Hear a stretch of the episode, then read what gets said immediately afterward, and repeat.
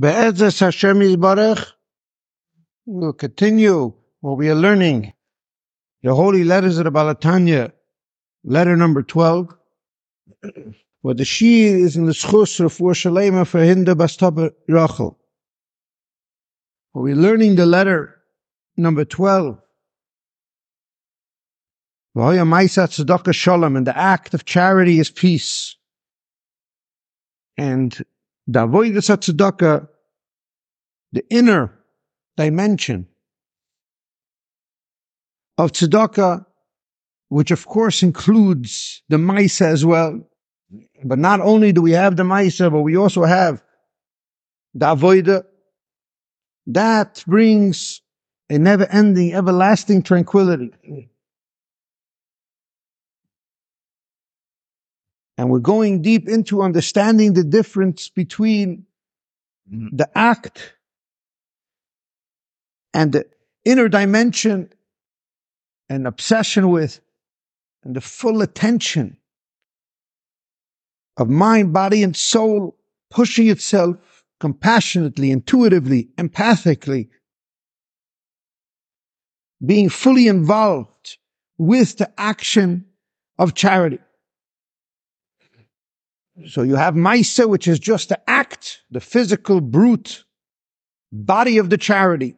What happened? What transpired now? Person came and gave a thousand dollar check to tzedakah. You have a physical act.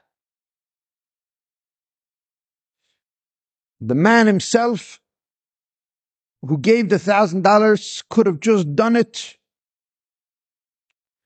superficially, temporarily, one moment in time, thinking the poor man needs the money and giving it to him. And the rest of the time, while he's actually giving it, it could be he's totally involved in something else. And that brings a tremendous peace on the world because his identity and the person who he's giving the money to have made the temporary unity. And that from his perspective, from the poor man's perspective, the unity, the fact that he was feeling less than, the fact that he couldn't pay his bills, the fact that he needed to come on to somebody, all of that is superficially, and sometimes even deeper, depending on the sum, eliminated by the act of charity, this act of peace which is a fusing, fusation. There's a fusement between two people. One who's rich, one who's poor.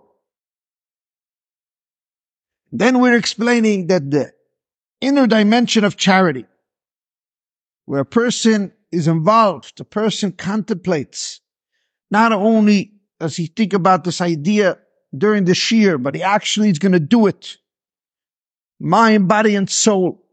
Afterwards, he thinks, I have an opportunity to listen to a poor man. I have an opportunity to listen to my child, to listen to my spouse, to listen to somebody. And I listen intentively, obsessively. And then I react with a tremendous empathy where I separate my ego, which my ego tries to separate me and everyone around me. My ego tries to separate me from myself. You understand? The first act of ego is that me and myself are two separate things. Myself being my body. My ego tries to make that my body should have its own independent identity separate from me, an illusory self, an illusory, a imaginary me.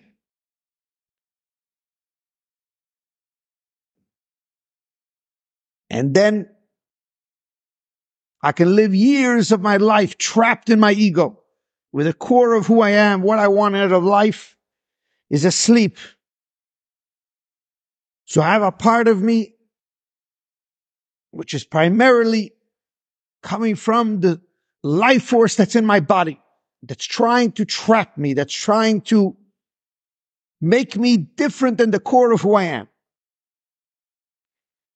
And in life, I have to make peace. I could do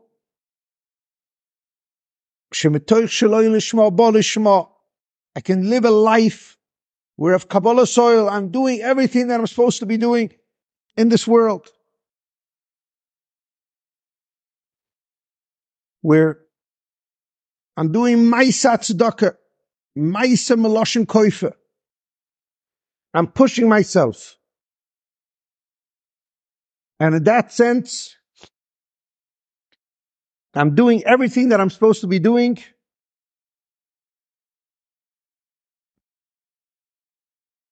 And I'm doing it in an activity sense.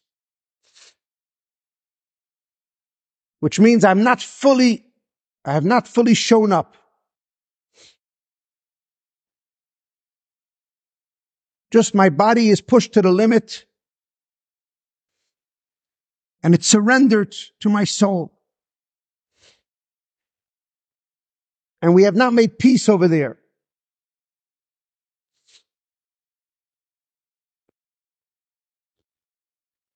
So we have Maisa, which is the body, the act. And then we have the ability of doing the act where it's fully soul and body alive. Means that you're doing the charity with the intelligence, your emotions. You're fully showing up and you're empathically and intuitively and meaningfully connecting with the person you're giving the money to and you're pushing yourself.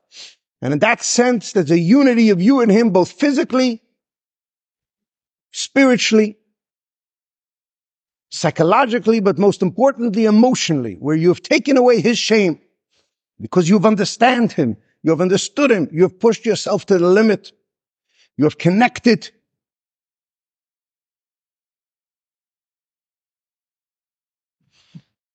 That is the Nakuda where Avoida is a pushing of body and soul. Your body and your soul. Starting from the fact that your body wants to stop your soul. Your ego wants to stop your soul, which is your personality, your own, your body where it has its own life force. And the first level is surrendered activity. Maisa. Just engage the world. Engage your children, your spouse, and engage everyone in a form of Maisa, meaning to say that your body is surrendered to your soul. Your body has its own personality. It wants to use everyone selfishly for the most part, but instead, Maisa, you give it up.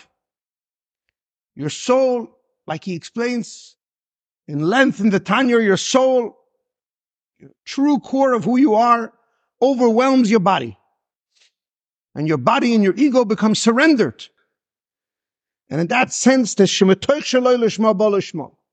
You're not doing it for the purpose, for the core. You're just surrendered activity. In action, in actuality, you're kind to everyone around you. In actuality, you're not using people. There's mindset. The activity of Torah and mitzvahs takes over your life.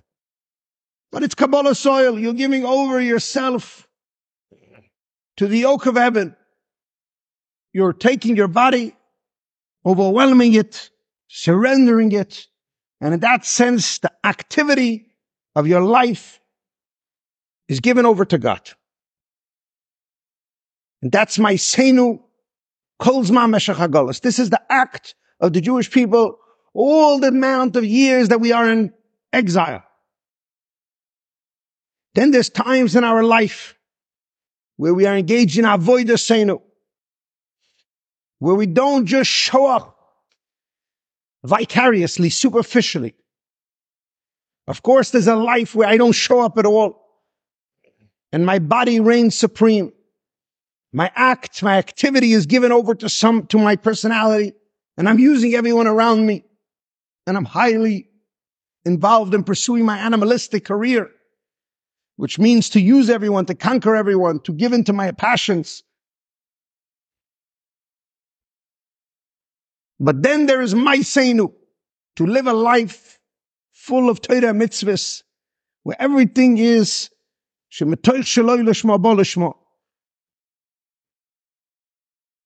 that I do in the act. Where's my soul? Where's my intelligence? Where's the flame? Where is the fire? Where is the love? Where's the passion? Passion is asleep. Passion is for making a lot of money. The passion is elsewhere. But in actuality, I show up, I daven mincha, chakras mincha, mayrev. I show up and I do everything that I'm supposed to do. But that I'm doing actively, in activity. But my consciousness, my soul is elsewhere. It's in my business. It's in growing. It's into a tomorrow.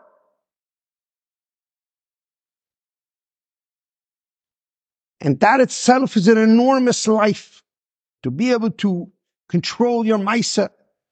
As the Holy Baal HaTanya explains, the whole entire Tanya is the book of intermediaries, the book of Beinanim, Sefer Shel Beinanim, the people who do not, are not perfectly righteous. Because Hashem wanted the tremendous refinement, transformation, interaction. He wanted negotiation of soul and body. And the first level of negotiation is surrendered activity. You're not the perfect husband. You're not the perfect father.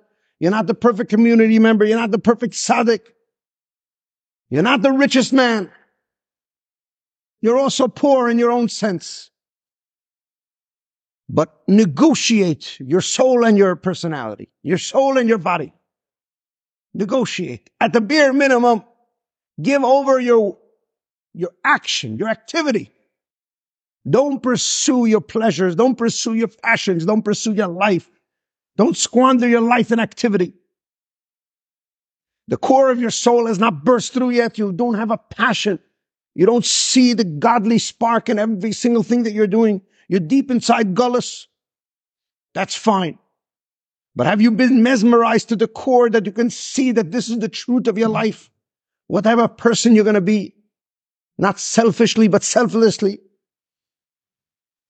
Do you see that praying makes a change in your future? Do you see that lick, uniting with the divine, thinking about the purpose of your life, being highly conscious to the best of your ability is important. So even if you don't have that in its entirety, to resolve that in actuality you will do your best to have an active Torah lifestyle, an active lifestyle where you're doing the right thing. Your animalistic pursuits will have, will gratify and will subjugate and will temporarily cultivate your loves and your fears, your anxieties, your chesed and your gvura, your heart and your intelligence may, be, may be primarily about pursuing a future and a job and a success and eating and drinking. But the overall, there's Maisa Tzedakah, Maisenu Yisenu. There's a tremendous, you make a blessing before you eat, make a blessing after you eat. While you eat, maybe temporarily focus on the food. Maybe a tremendous gluttony. Person may be involved with a whole different mission in his life, but day to day, he says Moidani, he ends his night with Kriyashma, and in between he prays three times, and he follows the Shulchan Aruch, and he and he's involved in acti- activity, in the actual activity. He does not sin. He is righteous. He does give charity, but it's all mice. Internally, he struggles. Internally, he's involved in other things. Says the Holy Baal HaTanya, the fact that body wise, the fact that you made peace temporarily between body and soul, the fact that in body wise, you have not allowed the sitra achra, the left side, you have not allowed the superficial egoic personality energy to overwhelm your body. You have started to be metakan tzadas. You have used Torah mitzvahs to take your feminine element, which is your body, which is your activity, and you've surrendered it to God. And that alone is going to usher in in the Messianic era a radical transformation of the world where you will birth, you have brought into this world a new consciousness. Although you're not aware of it, although you can't see it, but the fabric of humanity has changed. The fabric of life because you have taken your activity and you have shown that you are godlike. You have shown that you are a Damal alien. You have lifted everything up and infused it with a tremendous spirituality.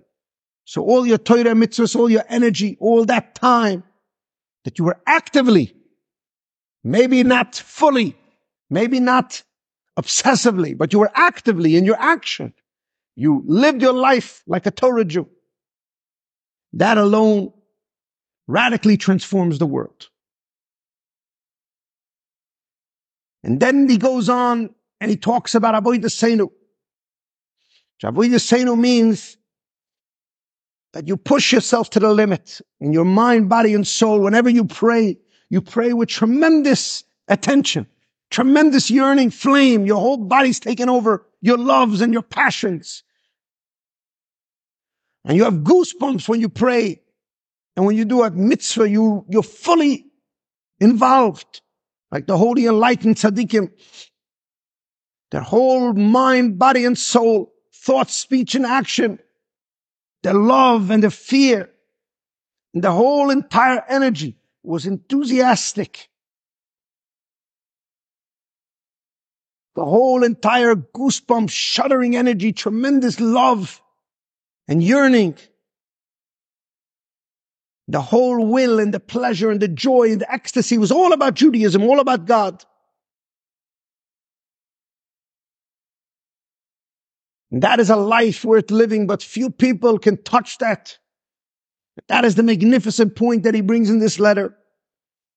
That even though in chapter 37 he talks about Avodah Seinu is very hard, and we occasionally able to do it during Yom Kippur, during certain times in our life, our birthday, certain moments in life, certain holidays that allow us to access those recesses of the soul that will totally unleash a unity, a peace in the body where we serve God. Nonetheless, if you engage in obsessive compassion, even if you're an animalistic person, even if you are trapped in the Sefer Shel Beinanim, in the ego, trapped in the intermediary. Sometimes your life is good. Sometimes it's not so good. Sometimes you're in daytime. Sometimes you're in nighttime. Sometimes you see total black. And sometimes you see total light. So Beinanim, your life is fully confused between light and darkness. But he says if you resolve to do obsessive compassion, which means highly intuitive to another person, to push yourself, to push the activity some more, to push it a little bit more. Then you will engage. Then you will, in the time when you pray, in the time when you learn, God will unleash an intelligence, a love and a fear, an unimaginable godly revelation that enlightened tzaddikim have, you in your simple life will have because you engaged obsessively you didn't engage obsessively in prayer because you weren't there.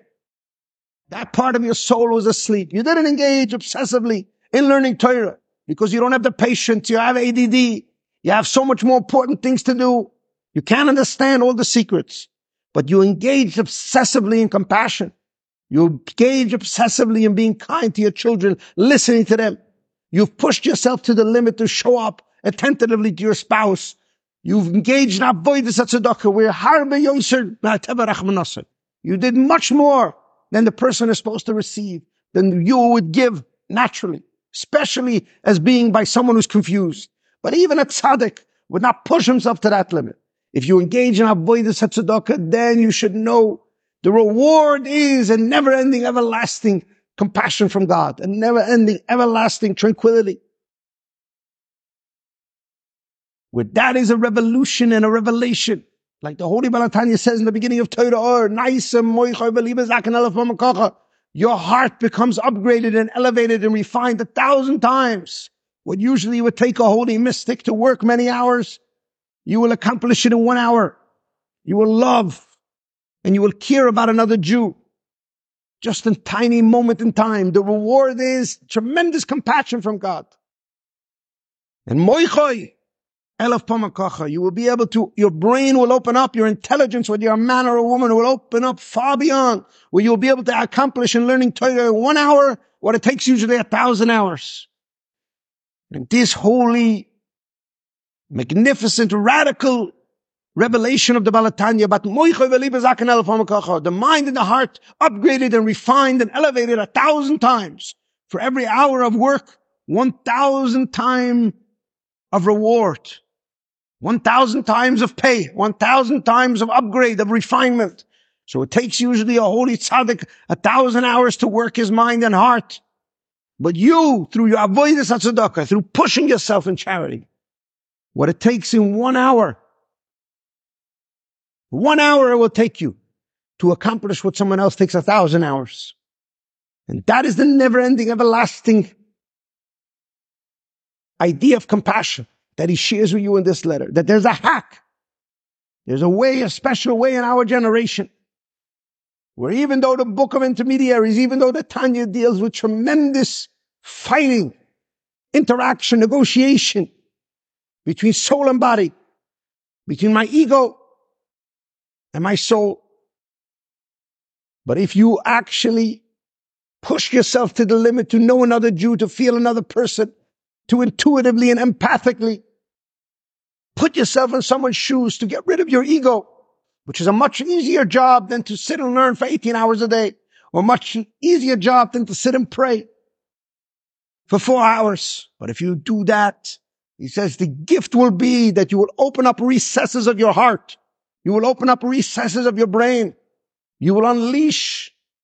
The reward is that God gives you a hashket levetach adoilam, a never-ending, everlasting tranquility, a compassion of God, which all forms of intelligence, smart people that you see, enlightened tzaddikim, great holy mystics, refined Jewish people that you see, it's all a gift of God. It's a compassion of God. But how do you bring that compassion on yourself? That's the avoid tzedakah. If you push yourself to the limit, if you push yourself to the limit, if you empathically and highly intuitively connect with another person and suffer with them and listen to them more than it's natural for you, then you will be able to accomplish in a thousand hours what takes a person one hour. What, what it takes a person a thousand hours, you'll be able to accomplish in one hour. Because that is the awesome gift, the revelation. To touch the Messianic era means to live with an enlightened mind, an enlightened heart, to have love and fear of God, to have a complete clarity with all of your organs, all of your personality, everything has its place. And you have godly revelation. You have godly insight, not through tremendous work, but as a reward for living compassionately. That's what he says. This can be done now. Before the Messianic era is ushered in on us. And it's the most magical thing because it affects you both spiritually and physically it affects you in all your decisions because you are giving chokmas alekim, somebody who has hashket vavetach, has chokmas alekim, he has the, the wisdom of God, the wisdom of the Torah, the wisdom of intelligence, of decisions, not to squander his life, the wisdom of giving compassion to everyone around you. And it's a gift that never stops giving. The gift of compassion is the reward, but not your compassion. It's the compassion of God. When the compassion of God is rained down on you, you have an intelligence in learning. You have a highly intuitive heart for prayer for another person. And to understand the enormity of that, it's much greater than any niche in business. It's the niche in the family business, which is Avraham Avinu, which is chesed, which is kindness, which is the purpose of this world, to have rahmanis, to have compassion, to take responsibility for your spouse and for your children and for everybody around you, to care about them as you care for yourself and even more. And to do that is a revolutionary idea. To see that you could hold the whole Torah mitzvahs with one mitzvah of tzedakah. But not just doing it as a mice's activity, but doing it fully, mind, body, and soul, pushing yourself to the limit, intuitively, where rachamim, where compassion, where suffering with other person takes you over entirely. And when you do that, the intelligence and the heartfelt revelation of the purpose of this world, and the heartfelt revelation of God comes down on your soul. And that is something that's never ending and everlasting.